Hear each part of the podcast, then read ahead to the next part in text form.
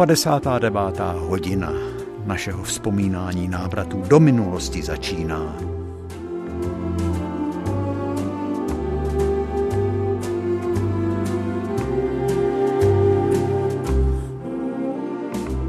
Léto pomalu končí. To léto, na který budeme vzpomínat dlouho, protože začalo průtržema mračen a záplavama a pak přišly ty strašný parna, ty vedra. A dlouho a každý den a 14 dní a víc a tři neděle skoro nás trápili a všecko uschlo.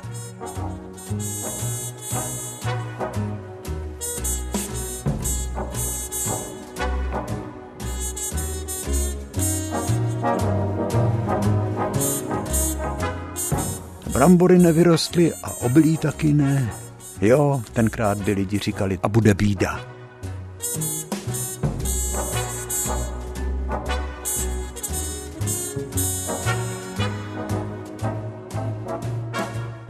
Jenomže tenkrát ty lidi se dokázali vyrovnat ze vším, na všecko byli zvyklí.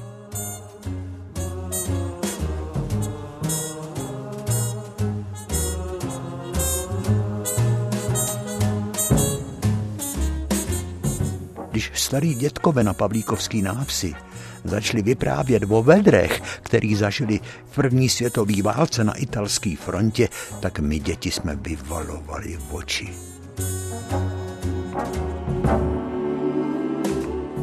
Všecko, o čem byla řeč, tak jsme si představovali tak živě. Vidíš, Žaninko? Nechceš švestičku? Tu máš, vem si. Hm, papoušek nechce švestku. Žando, když my jsme začali chodit do školy ty zářijový první dny, tak u plotu u Kolských zahrady byla řada švestek.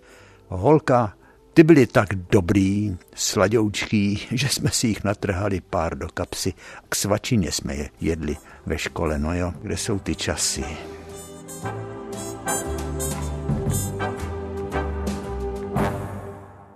Takže vás vážení v tom končícím létě vítáme, příroda pomalu tichne, ptáci se sletujou před odletem na jich. A ze zahrádek voní floxy, Někde i růže stolistá, pokud ji někde nechali. Tato růže už dávno není moderní. Jako ani my už nejsme moderní. Naše generace není moderní. Ani ty naše vzpomínky na ty zmizelý světy, na ty nemoderní zmizelý světy možná, že těm mladým už nic neřeknou. Ale pro nás je to velký bohatství. Oni totiž všecky ty ty nejprostší děje během času získali pro nás pečeť jakéhosi vzácného kovu nebo vybroušeného drahého kamene. A dnes se vůbec divíme, jestli jsme to opravdu byli my, kteří jsme tenkrát před těmi víc než 60 lety v těch prvních zářijových dnech utíkali do školy.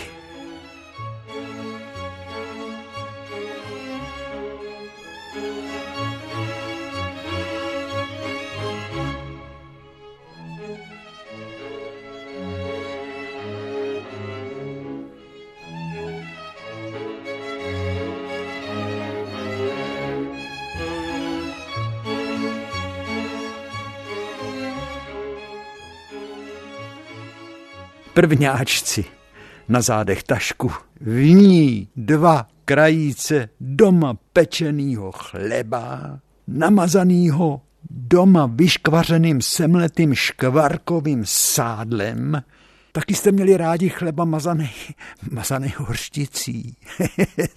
to byla delikatesa. Babička říkala, ty se tou hořticí pitomu můžeš utlouct. Ty budeš brzo celý žlutý jako ta hořtice. Nejest to tak. Ty to nemůže být zdravý. Buví, co je tam jaká kyselina.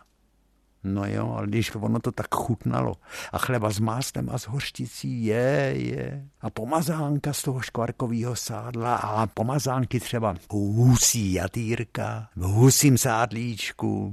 To jsme si užili, je, je, je, je. To už nám nikdo neveme ty vzpomínky, vidíte.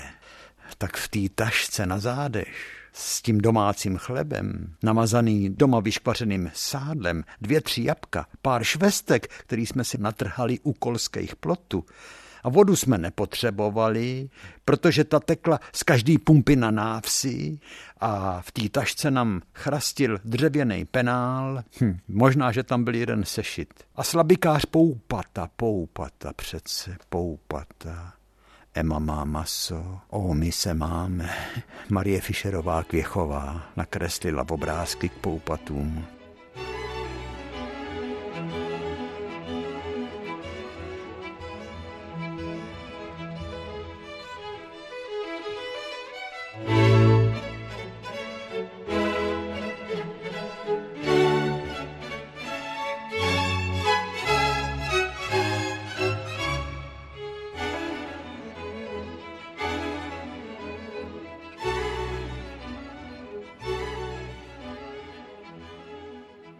Hlavně v té tašce byla břidlicová tabulka.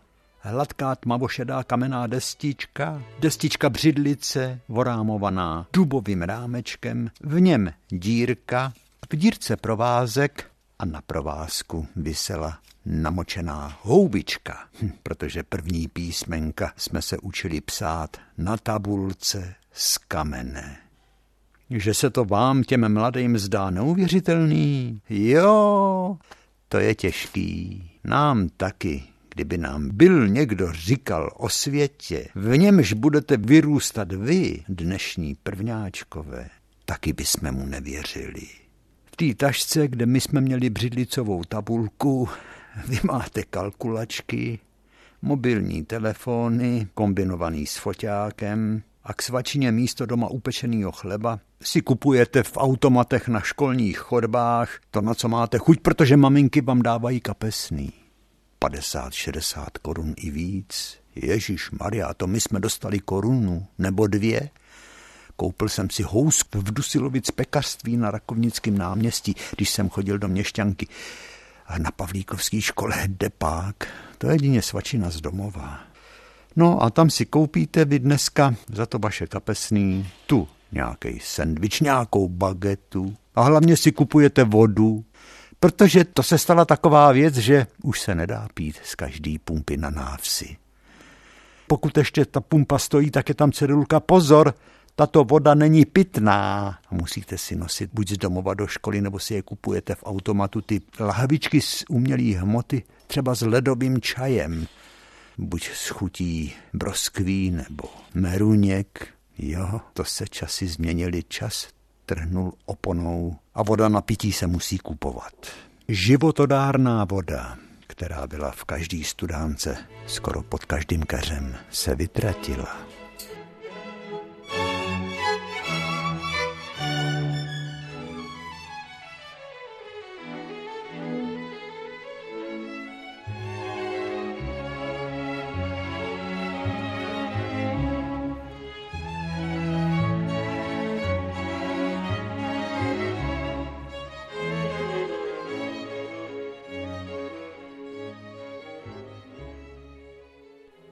Kdybyste slyšeli Žaninku, jak umí říkat mazlíčku. Mazlíčku, slyšíš mě? Ahoj. Ta se kouká tak moudře, jako ty, který jsou na, na titulních stránkách deníků. Žaninko, papoušku, ahoj.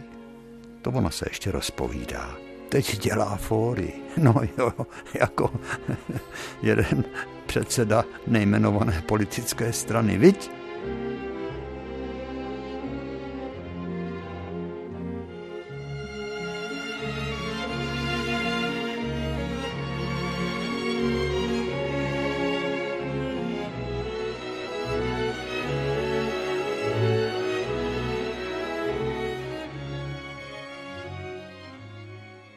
Čem jsme to tenkrát chodili. To nebyly žádný značkovaný tepláky nebo bundy, je, je to svetr do nekonečna přeplejtaný, pumpky přešívaný, podkolenky zašívaný. Možná, že ty první zářijový dny jsme chodili jen tak v plátěnkách na boso, nebo v kožených bagančatech, protože byla válka a to se fasovaly boty, to je, to byly na poukaz boty, takže nám je maminka kupovala, ale museli být pořádně veliký, tak se nám v tom šoupala noha.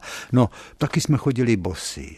Holky nosily punčocháče, punčocháče s vytahanýma kolenama, na hlavách měli šátky Suchínky na kšandičkách, blůzičky a vlásky jim tak hezky voněly. Jednou Justínka, která bydlela v Černých velkostatku, to byl malér. Justínka má vši. Hmm, musela si mít chudák hlavu v petroleji. A my taky, protože najednou celá třída měla vši. A prej, představte si, že ty vši se vyskytují ještě i dnes, tu a tam ve školách. Co tomu říkáš, papoušku? Ty jsi zazvonil? Proč? Pověs nám něco hezkýho.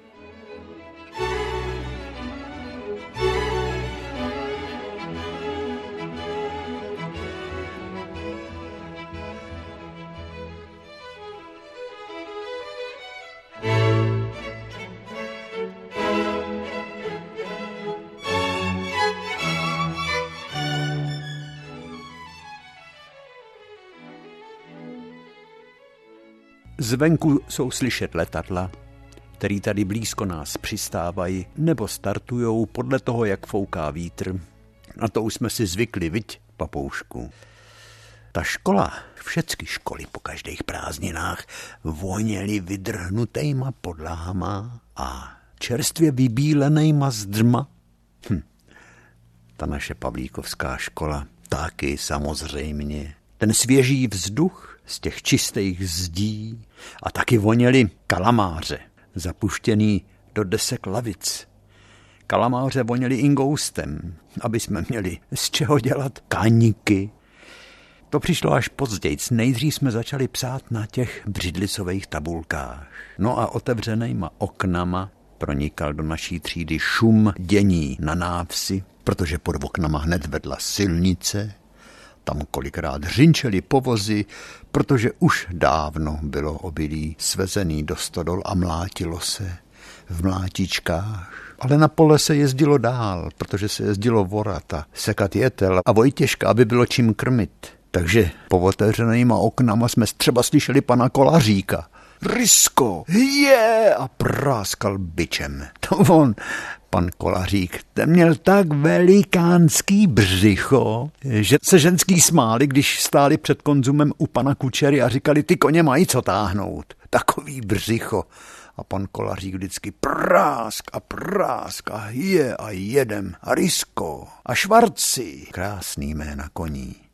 Risko, Švarci, je, pospěš si a prásk. To všechno jsme slyšeli po otevřeným oknem a zvonění kovadlin z dvou kováren od pana Šídla a od pana Krále taky k nám zaléhalo.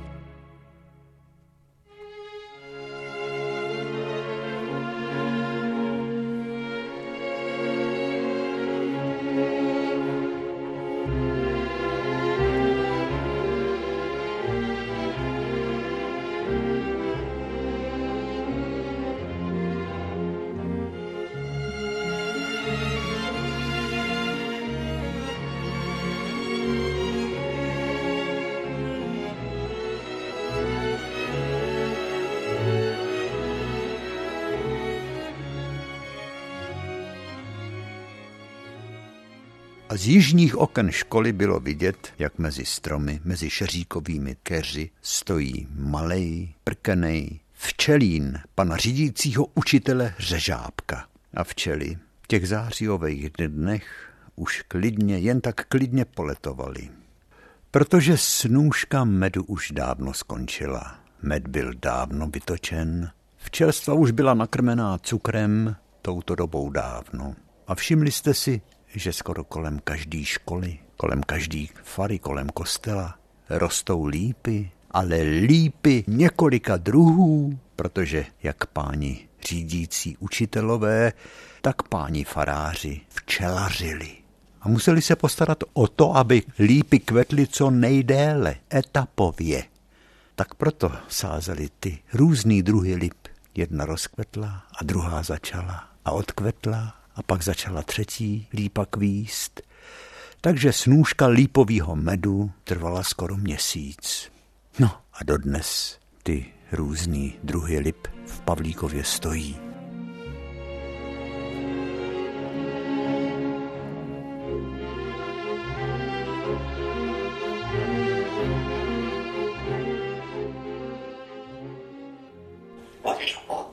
Vidíš to, miláčku, mazlíčku, mazlíčku řekla. Jak, jak tě to den, no jo, když ona se naučí. Teď je to papouští děťátko, teď je u nás od 8. prosince, to jsme vám zatajili, aby jsme vás nerozesmutnili, že ta první žaninka, která u nás byla 15 let, byla taková mazlivá a zpívala malou noční hudbu, že ta v listopadu najednou v miladiným náručí, to bylo smutný, smrt je všemocná a během vteřiny bože bračí.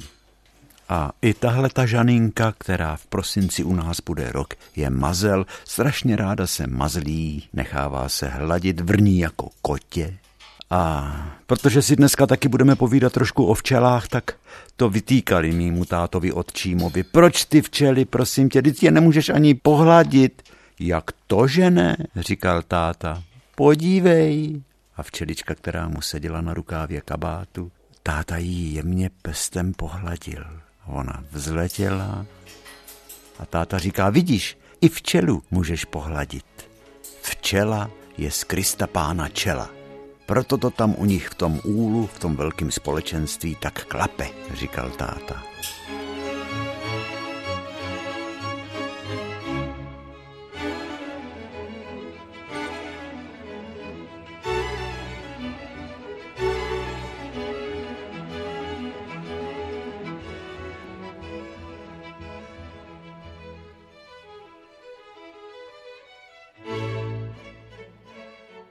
Snad skoro jako každý včelař začal s jedním úlem, který mu dal tatínek ve studený uchříče na Kralovicku. No a potom, když přišel do Pavlíkova, tak si nechal od tesaře udělat sprken včelín pro pět úlů.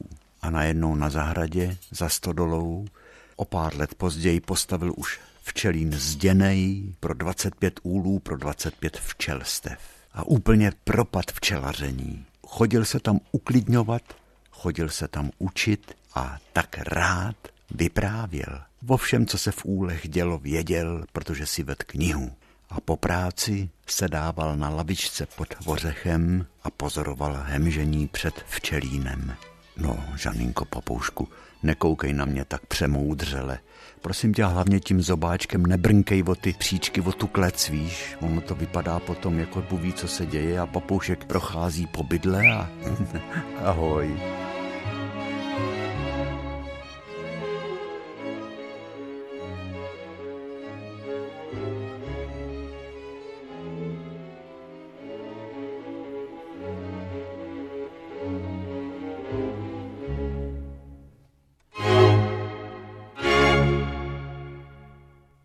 Lavička pod vořechem.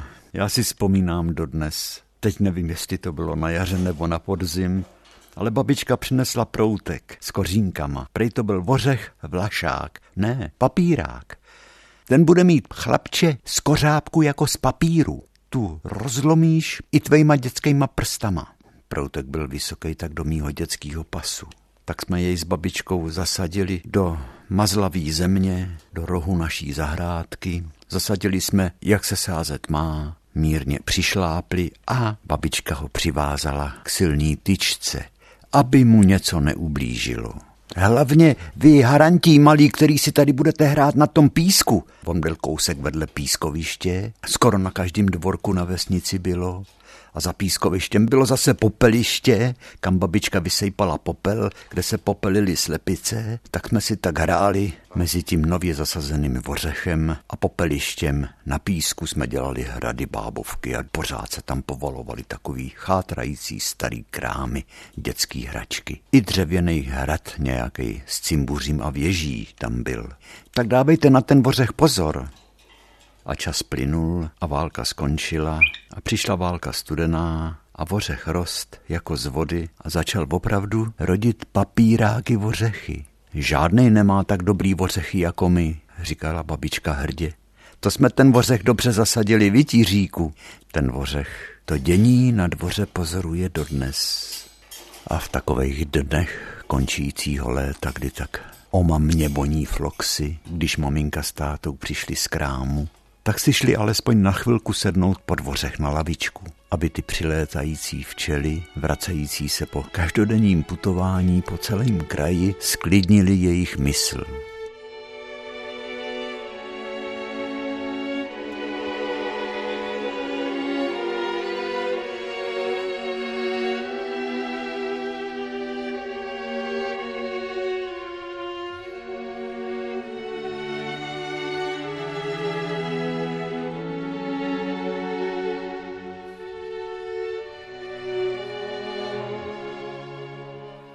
Vzpomínám, jak děda na té lavičce, můj děda, se tak rád rozpomínával. On moc nemluvil, on se ani moc nesmál.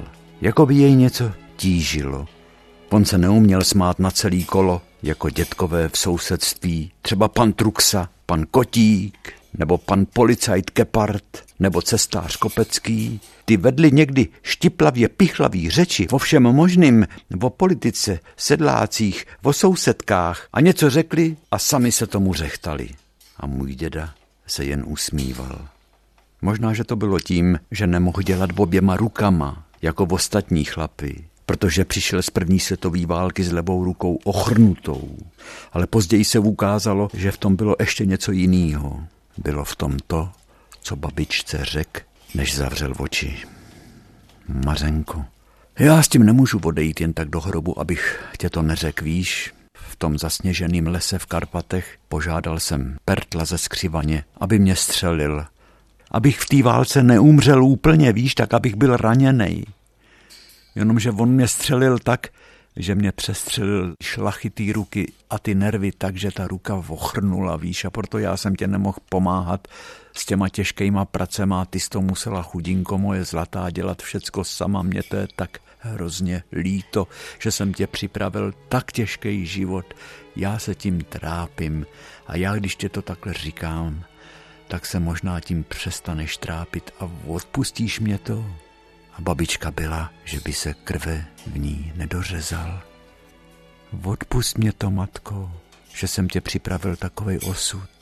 Vždyť jsi mě to mohl říct hned. A víš, co bych tě byla řekla? Zaplať pámbu, že jsi se vůbec z té války vrátil. Vždyť si tam mohl zůstat. A co bych já tady sama ze šesti dětma? Tak si se vrátil s ochrnutou levou rukou, no. Vždyť nám nic nechybělo. Děti nám pomáhali a ty si pomáhal, jak si pomáhat mohl.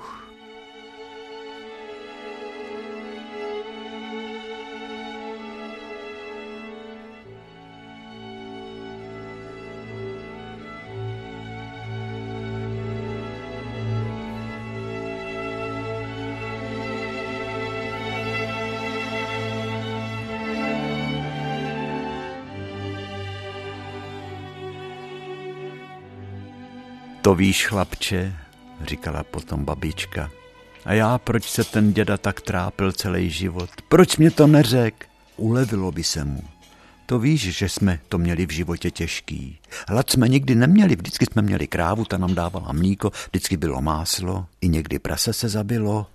Malý pole nám dávalo obilí, tak chleba jsme si pekli sami. Děti chodili do školy, sice v zašívaných šatech, Holky měly zašívaný sukně, kluci zašívaný kalhoty a kabáty, ale po každý byli čistě vypraný a vyžehlený. Na to jsem dbala, aby chodili čistý. Jo, jak se říká správně, byli jsme chudí, ale chudoba cti netratí. Pamatuj si to. A skoro po každý, protože to pro ní musel být i pro tu babičku zkušenou, která přivedla na svět šest dětí, tak moje narození muselo pro ní být při nejmenším překvapení. Vždyť si se narodil, že si byl modrý, jak ta moje zástěra. Vždyť si ani nedejchal. To byl tak dlouhý porod hochu až v pět hodin odpoledne toho 14. září. No a porodní bába tě nejdřív dala do studené vody, pak do teplé vody, nafackovala tě a pak si začal konečně plakat. A táta tvůj si oddych. Adam, kdyby ho byla škoda, teď je to docela hezký kluk. Vidíš to, tak takhle ty si přišel na svět úplně modrej, jako ta moje zástěra. To slyším tu babičku dodnes. Vždycky, když vidím jakoukoliv modrou zástěru, tak si vzpomenu, jak mě to babička líčila.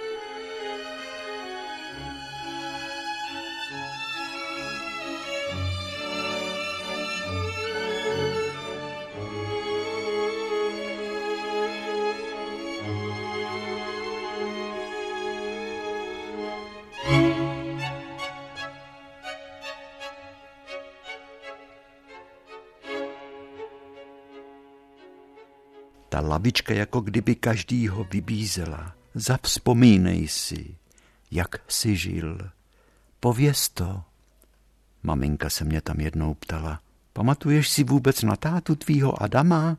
Jak chodil rovně, kouřil číbuk, Ty si za ním cupital, když odcházel k trafikantovi Vidrovi na návštěvu, tam to měl rád v trafice, nebo když odcházel do hospody Kirkovským zahrát si karty, to víš nemocný člověk. Co má dělat? A doma se mu být nechtělo, protože viděl tebe, viděl mě. On musel hledat zapomnění, tý pitomý zakouřený putice. A já jsem mu říkala, táto, nechoď tam do toho kouře. Dit ti to nedělá dobře. Dit potom přijdeš a kašleš. A víš, co mě řek?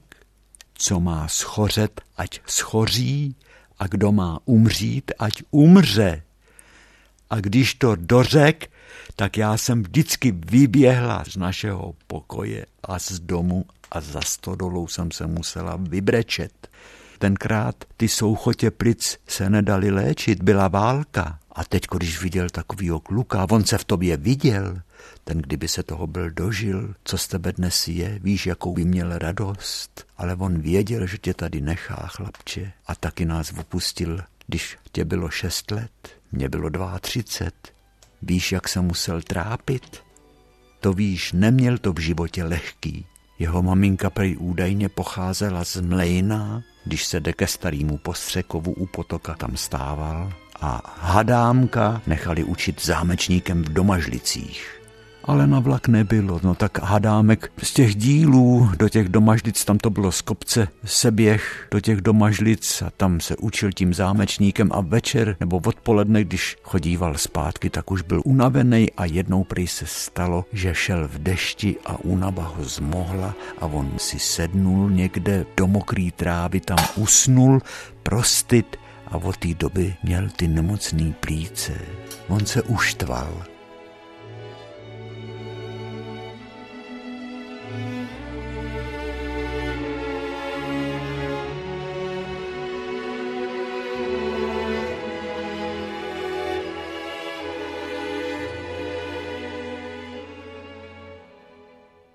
Ale tady u nás v Pavlíkově byl šťastný a lidi ho měli rádi. Dokonce dělal předsedu klubu sportovců, jak hokejistů, tak fotbalistů. To si vzpomínáš, ne?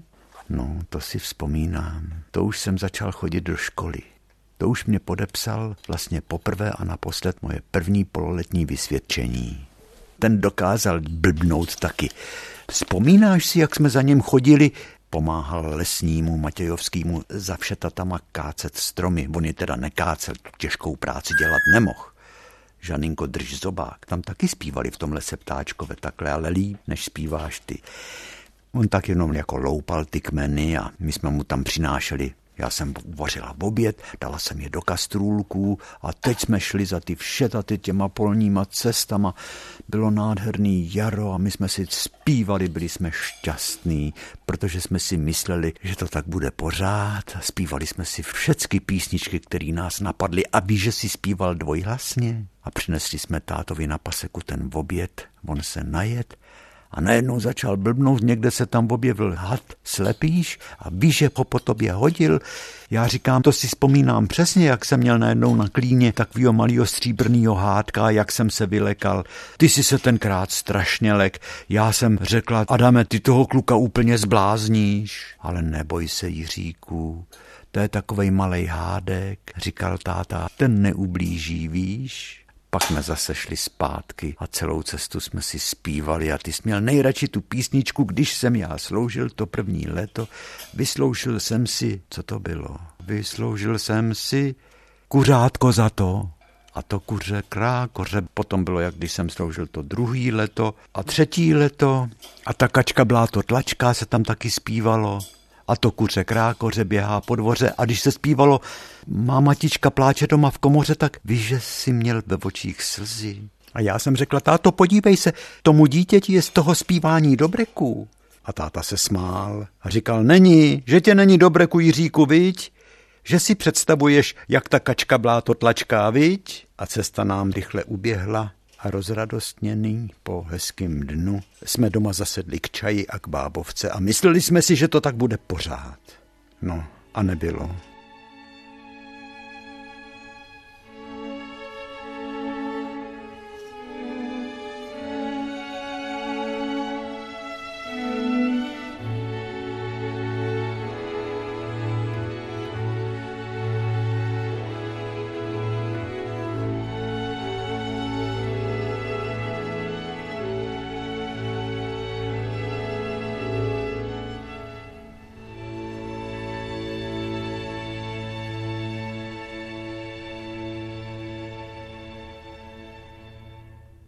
Tři roky jsme potom byli bez státy. Až přišel Míra. Podívej, ukázala maminka na včelín, kde Míra za okny včelína. Jeho tvář byla skrytá za hustým drátěným pletením. V jedné ruce měl speciální včelařský kleště, kterýma opatrně pomaloučku vidímal rámečky plný včel z úlu a v druhé ruce měl dýmák. Dýmák to byla taková, to byl měch s takovou, takovou trumpetkou, do který se dávalo zetlelý dříví. To jsme nacházeli u rybníka z vrbiček. Jsme přinášeli dříví na dýmání a maminka říkala, on ta míra dneska hledá královny, matičky, jak kladou plot. Já jsem vždycky obdivoval ten klid při takové práci. Přece jenom výjímání těžkých rámečků. A zvlášť, když ty rámečky byly plný medu a obalený včelama kolem dokola a táta to dělal bez rukavic. Ty včely lezly po něm, tu a tam zadýmal tím nasládlým vonavým kouřem ze zetlelejch vrb, takže celý včelín byl prosycený takovou posvátnou vůní, připomínající kostel. A veškerý úkony prováděl pomalu s láskou, protože ty včely miloval a včely mu tu jeho lásku bohatě vraceli.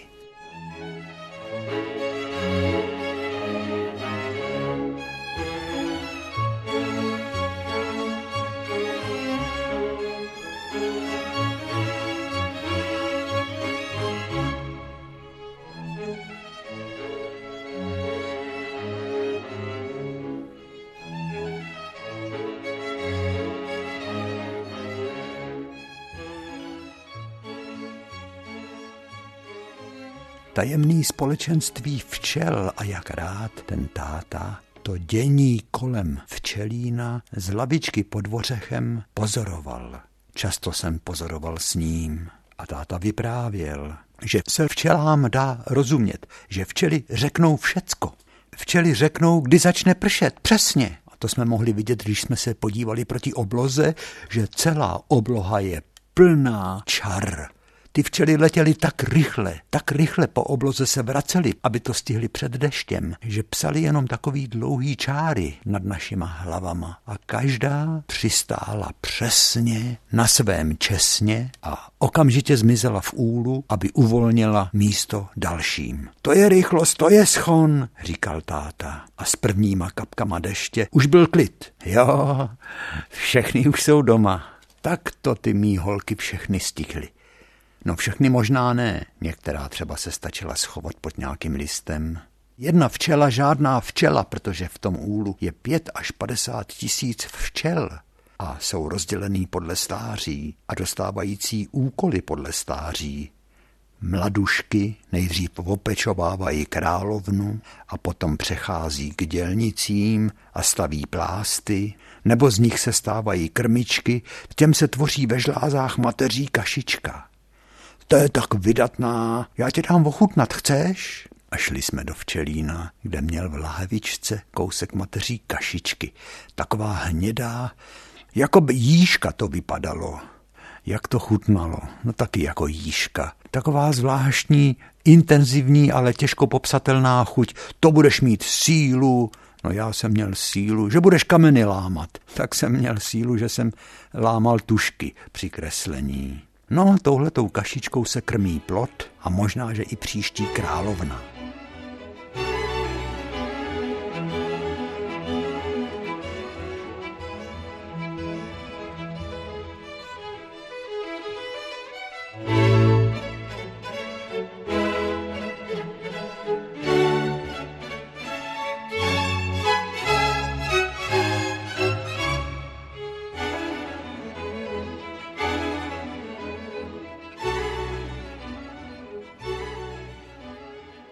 A královna čeká na slunečný den, aby mohla vyletět na svatební let. A jedno oplodnění jí vydrží na celý život. Rok, dva, někdy až pět let. A ve vrcholných dnech klade až 1500 vajíček denně. Představ si, kolik jich teda za život taková matička naklade. To je možná několik set tisíc. Jo, včely mají svůj rozum. To si říkám, Když v loni jsem jim dal do medníku, každý úl byl rozdělený na spodní a hořejší část, plodník a medník. Do každé části se dalo nahlídnout prosklenýma zadníma vrátkama. A táta říkal, já jsem si myslel, že když loni byl takový jiný květen, dal jsem jim o tři rámečky víc a byli spokojení, že jim to dám letos zas. Ne, ono všecko bylo jinak, protože počasí bylo jiný, byl jiný květen i červen a oni ty včely jsou chytrý, že si všecko zařídí tak, jak to vyhovuje jim. Oni mají svůj rozum. A ten pohled skrz sklo na ty tvorečky ušlechtilý, jak se tak hemží, něco tajemného dělají, ten byl uchvacující. Je, je, je, hele, tady je matička. A má bledě modrý číslo tři. Táta totiž si matičky čísloval.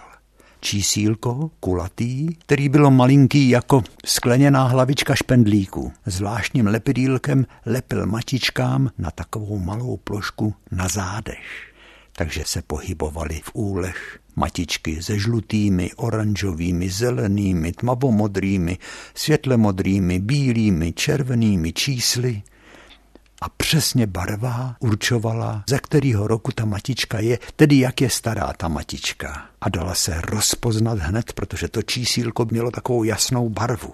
A tak jsme zrovna viděli, jak matička klade. Ona byla, no, taková veliká včela, s takovým dlouhým zadečkem, Vždycky ten zadeček vsunula do jednotlivý buňky a to trvalo chviličku a už šla vedle do buňky a zase uložila to nový vajíčko. A hned to nový vajíčko překontrolovali ty včeličky, který matičku doprovázeli, jestli je všecko v pořádku a možná, že je hned nakrmili.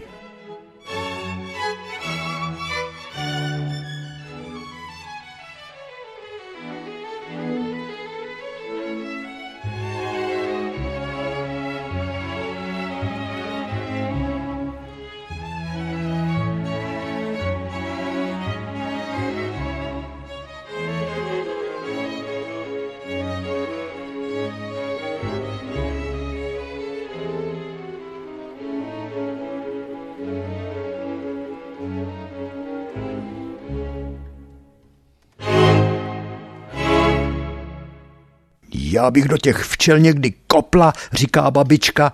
Kolikrát jim říkám, když tam pleju mrkev před tím včelínem, dej mi pokoj ty jedna potvoro nebo tě praštím. Hučíš kolem mě, chceš mě píchnout a víš, že když mě píchneš, tak umřeš. Žaninko, drž zobák, prosím tě, teď je to napínavý. Když mě píchneš, tak umřeš. Proč to děláš? Jdi pryč, říkám tě, jdi pryč. Ne, ne, už, už mě píchla, tady do čela. No, vidíš to, už seš v trávě a za chvilku umřeš. Má to cenu? Proč nemáš rozum? Nadřeš se celý život, jako já. Nosíš pil, podívej, máš ještě plný nožičky pilu. A přesto už nemůžeš dál žít, protože jsi mě dala žihadlo a já tě to říkala, nedávej mě to žihadlo, depák, to je jako když házím hrách na zeď co ty včely dneska tak blázní, podívej se Olínku. A Olymp pes běhal po dvoře po zahradě jako zděšený. Když se zastavil, tak si fackoval pacičkama hlavu, protože se mu do chlupů zapletla včela. Pojď ke mně, poběž honem, já tě tu včeličku vyndám z kožichu, pojď, honem poběž. A Olymp přišel a babička mu opravdu našla tu včelu. A Olymp odkráčel do svýho pelíšku a už se ten den venku na dvoře neobjevil, protože to byly dny, kdy ty včely bláznily, kdy se třeba i rojily. Třeba to bylo odpoledne před bouřkou v červnu, kdy se na našich zakrslých jabloních usadili tři nebo čtyři roje. I já jsem sbíral roje. Babička to uměla bezvadně. Zaklepala větví, dole pod tou větví podržela rojáček a celý ten šumivej, takovej ten bzučící, hrozen včel spadnul do rojáčku, Babička zaklapla horní víko a rojáček odnesla na dlažbu do chladný stodoly. Táta jí potom děkoval a řekl, že ji zařídí, aby jí včely tolik nepíchali. Jo, jo, jo, to jsou řeči, těm se nedá nařizovat, to je příroda, říkala babička. A víte, babi, že kdybyste ještě užívala propolis k tomu medu, ze kterým si mažete chleba, tak vůbec nebudete nemocná. Nedostanete skřipku ani kášel. Babička jednou propolis ochutnala. Propolis táta sbíral takový tmavý kousky zvláštní hmoty v úle, z který včely dělali různý těsnění asi tam, kde byl průvan, nebo já nevím, co to je, to tolik tajemného dění v každém včelím úlu, že jeden lidský život je krátký, aby to všecko člověk pochopil. A táta sbíral ty kousky tohoto propolisu, nakládal je do čistého lékárenského lihu, pak je filtroval přes filtrační papír a ředil do zvláštních láhviček lékárnického lihu, který kupoval v rakovnický lékárně a dával to svým kamarádům pár kapek propolisu na kostku cukru a všecko přestalo když pálila žáha, nebo bolela hlava, nebo škrábalo v krku. Babička to jednou ochutnala. Co jste mě to míro dal? Babička se dokázala vošklíbat. Ta věřila svým bylinám, svýmu beranímu pitlíku mořský cibuli, arnice, nebo kopřivám, nebo lípovýmu květu, nebo malinám. Z těch si vařila čaje, nebo, nebo dělala pampeliškový víno. Ale propolis, propolis, brr, to už ne, to už nebudu. Vždyť by vám třeba mohl vyléčit i ten váš průh, kdybyste ho užívala. Jo, ten průh, ten už mám přes 50 let, to až zem vytáhne, říkala babička a smála se.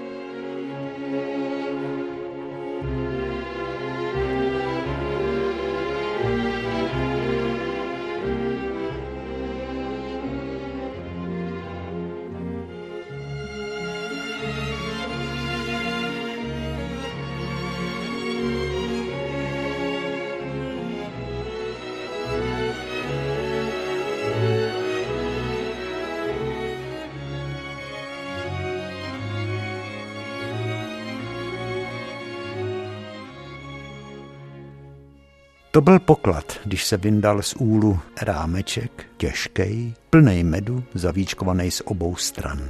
Zvláštním železným hřebenem se ten plást takzvaně musel otevřít, to znamená ta vrstva toho včelího vosku, která zavíčkovávala ty jednotlivé buňky, na ten hřeben se muselo jakoby ten vosk navlíct. A pak se ty otevřený odvíčkovaný plásty vložily do medometu, Medomet to byl sud, uvnitř byla konstrukce, na který se dali přichytit čtyři rámečky začala sklizeň medu. První med byl řepkovej, potom luční, potom agátovej, lípovej, já už nevím, jak ty medy šly za sebou, ale po každý to byla taková malá rodinná slavnost, když se vytáčel med. Ah, čerstvě upečený chleba, namazaný čerstvě stlučeným máslem a pomazaný čerstvě vytočeným medem, to byla nepopsatelná slast. Takže ty rámečky se musely vložit na konstrukci do toho medometu, toho sudu, muselo se začít točit pomalu, aby se ty rámečky neprolámaly. A teď se začalo ozývat takový šumění, jako když se rozprší. A to bylo šumění toho vystřikujícího medu, který tryskal z plástů na plechový stěny medometu. Včas se muselo přestat, rámečky otočit, aby se neprolomily. Několikrát se otáčely rámečky, až byly medu zbavený a med vytýkal přes síto do bandy, zvlášť k tomu přichystaný. Byly různý druhy medu, různě barevný, různý chutě. A starý, steřelý, zahnědlý včelí plásty se vyvařovaly, aby se získal včelí vosk, velmi vzácná to surovina, ze kterého se potom lisovaly mezistěny. Mezistěny to byl takový základ, základní vrstvička v každém rámečku v úlu, aby včely nemuseli stavět základy a mohli stavět ty buňky už do vyšších pater. Pro ty mezi stěny se jezdilo do Prahy, do Křemencové ulice, naproti hospodě u Kalicha. Možná, že tam ta prodejna je dodnes.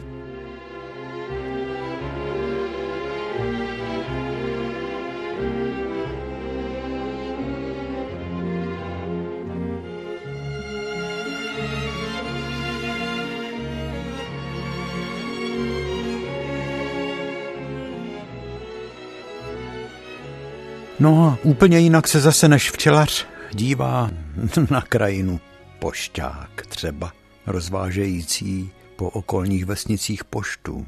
protože ví, že ve všetatek, až pojede do dolíku s rentou pro hospodskýho Hornofa, tak sice pojede nejdřív z kopce, ale vždycky, když bude šlapat potom pěšky ten kopec nahoru, tak se spotí. Jinak se díval na krajinu cestář Kopecký, protože věděl, že příkopy hned za Pavlíkovem už jsou zase zarostlý plevelem a bude je muset vyčistit. No a jinak se dívají na krajinu hasiči, ty se bojí každýho stohu, kde by mohl vypuknout požár. Myslivci, který posuzují kraj podle toho, kde se houfujou zajíci, kde má noru liška nebo jezebec, kde se schromažďuje černá nebo srnčí. A ženský zase posuzují krajinu podle toho, kde jaká tráva roste, kde si můžou nažít srpem dobrý krmení pro berana nebo kozu nebo králíky.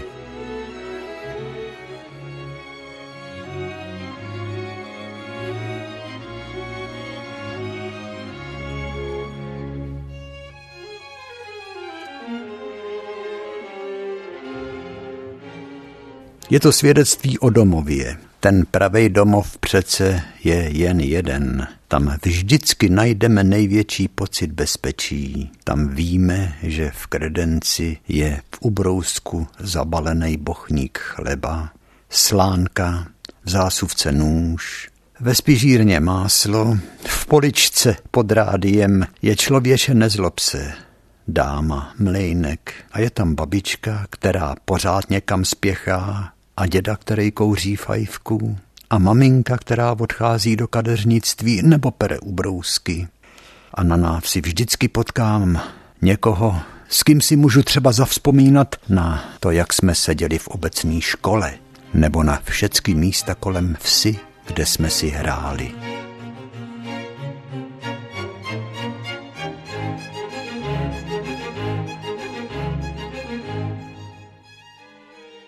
Vidíte, jak jde čas.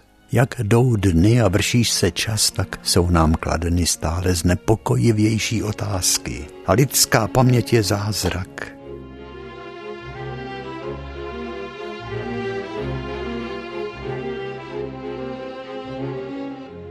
Ve vašich dopisech vyjadřujete údiv, jak je možný si to tak všecko pamatovat, ale vždyť vy si to pamatujete taky. A mně se vzpomínky vybaví, když si to toužebně přeju. A taky vím, že nás posloucháte. A možná, že tím vyprávěním i ve vás vyvolám podobné vzpomínky a tím vám uděláme radost. Vidíš, Žaninko, ty opice jedna zlobivá.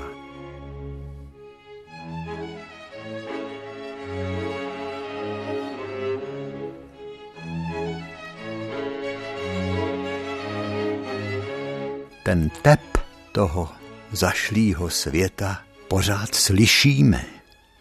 Já slyším pořád tikot hodin.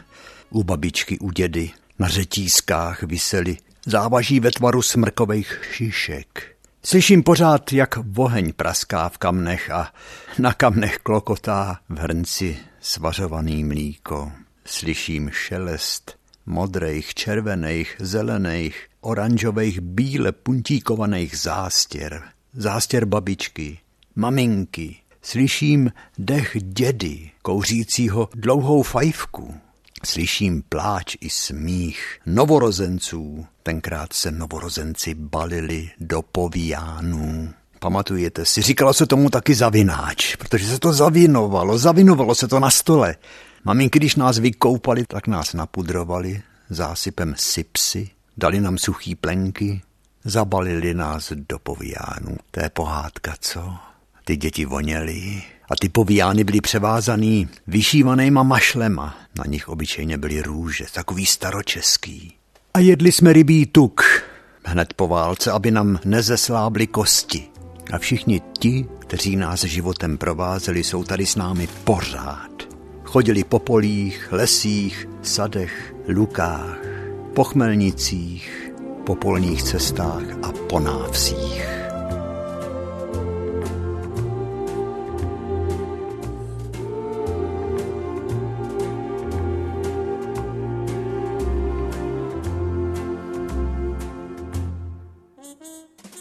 Lavička pod ořechem, včelín, pořád vidím, jak se tam míhá děda, babička, slyším jejich hlasy, Vidím tátu odčíma, jak zkoumá jeden rámeček, který pomalu opatrně výjímá z úlu.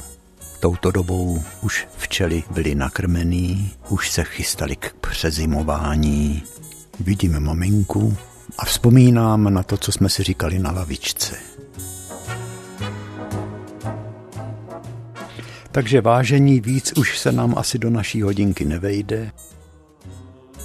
Možná, že Žaninka příště řekne něco víc, nejenom mazlíčku, teďko zlobí Darebo. No, děkujeme vám za vaše dopisy. Ty vaše dopisy, můj stále nesplněný dluh vůči vám, ale ujišťuju vás, že všechny jsou pečlivě archivovány a některé jsou psány krásným písmem a jsou plný vroucího citu jako například od paní Drahomíry Odehnalové z Vysočiny. Žaninko, ty blbneš, dej pokoj. Ty jsi se rozhodla na konci ještě na konci našeho vyprávění rozšťačit. Pust ten úzel. Děkujeme vám za vaši přízeň. Takže opatrujte se, aby jsme se mohli sejít zase u našeho vyprávění příště.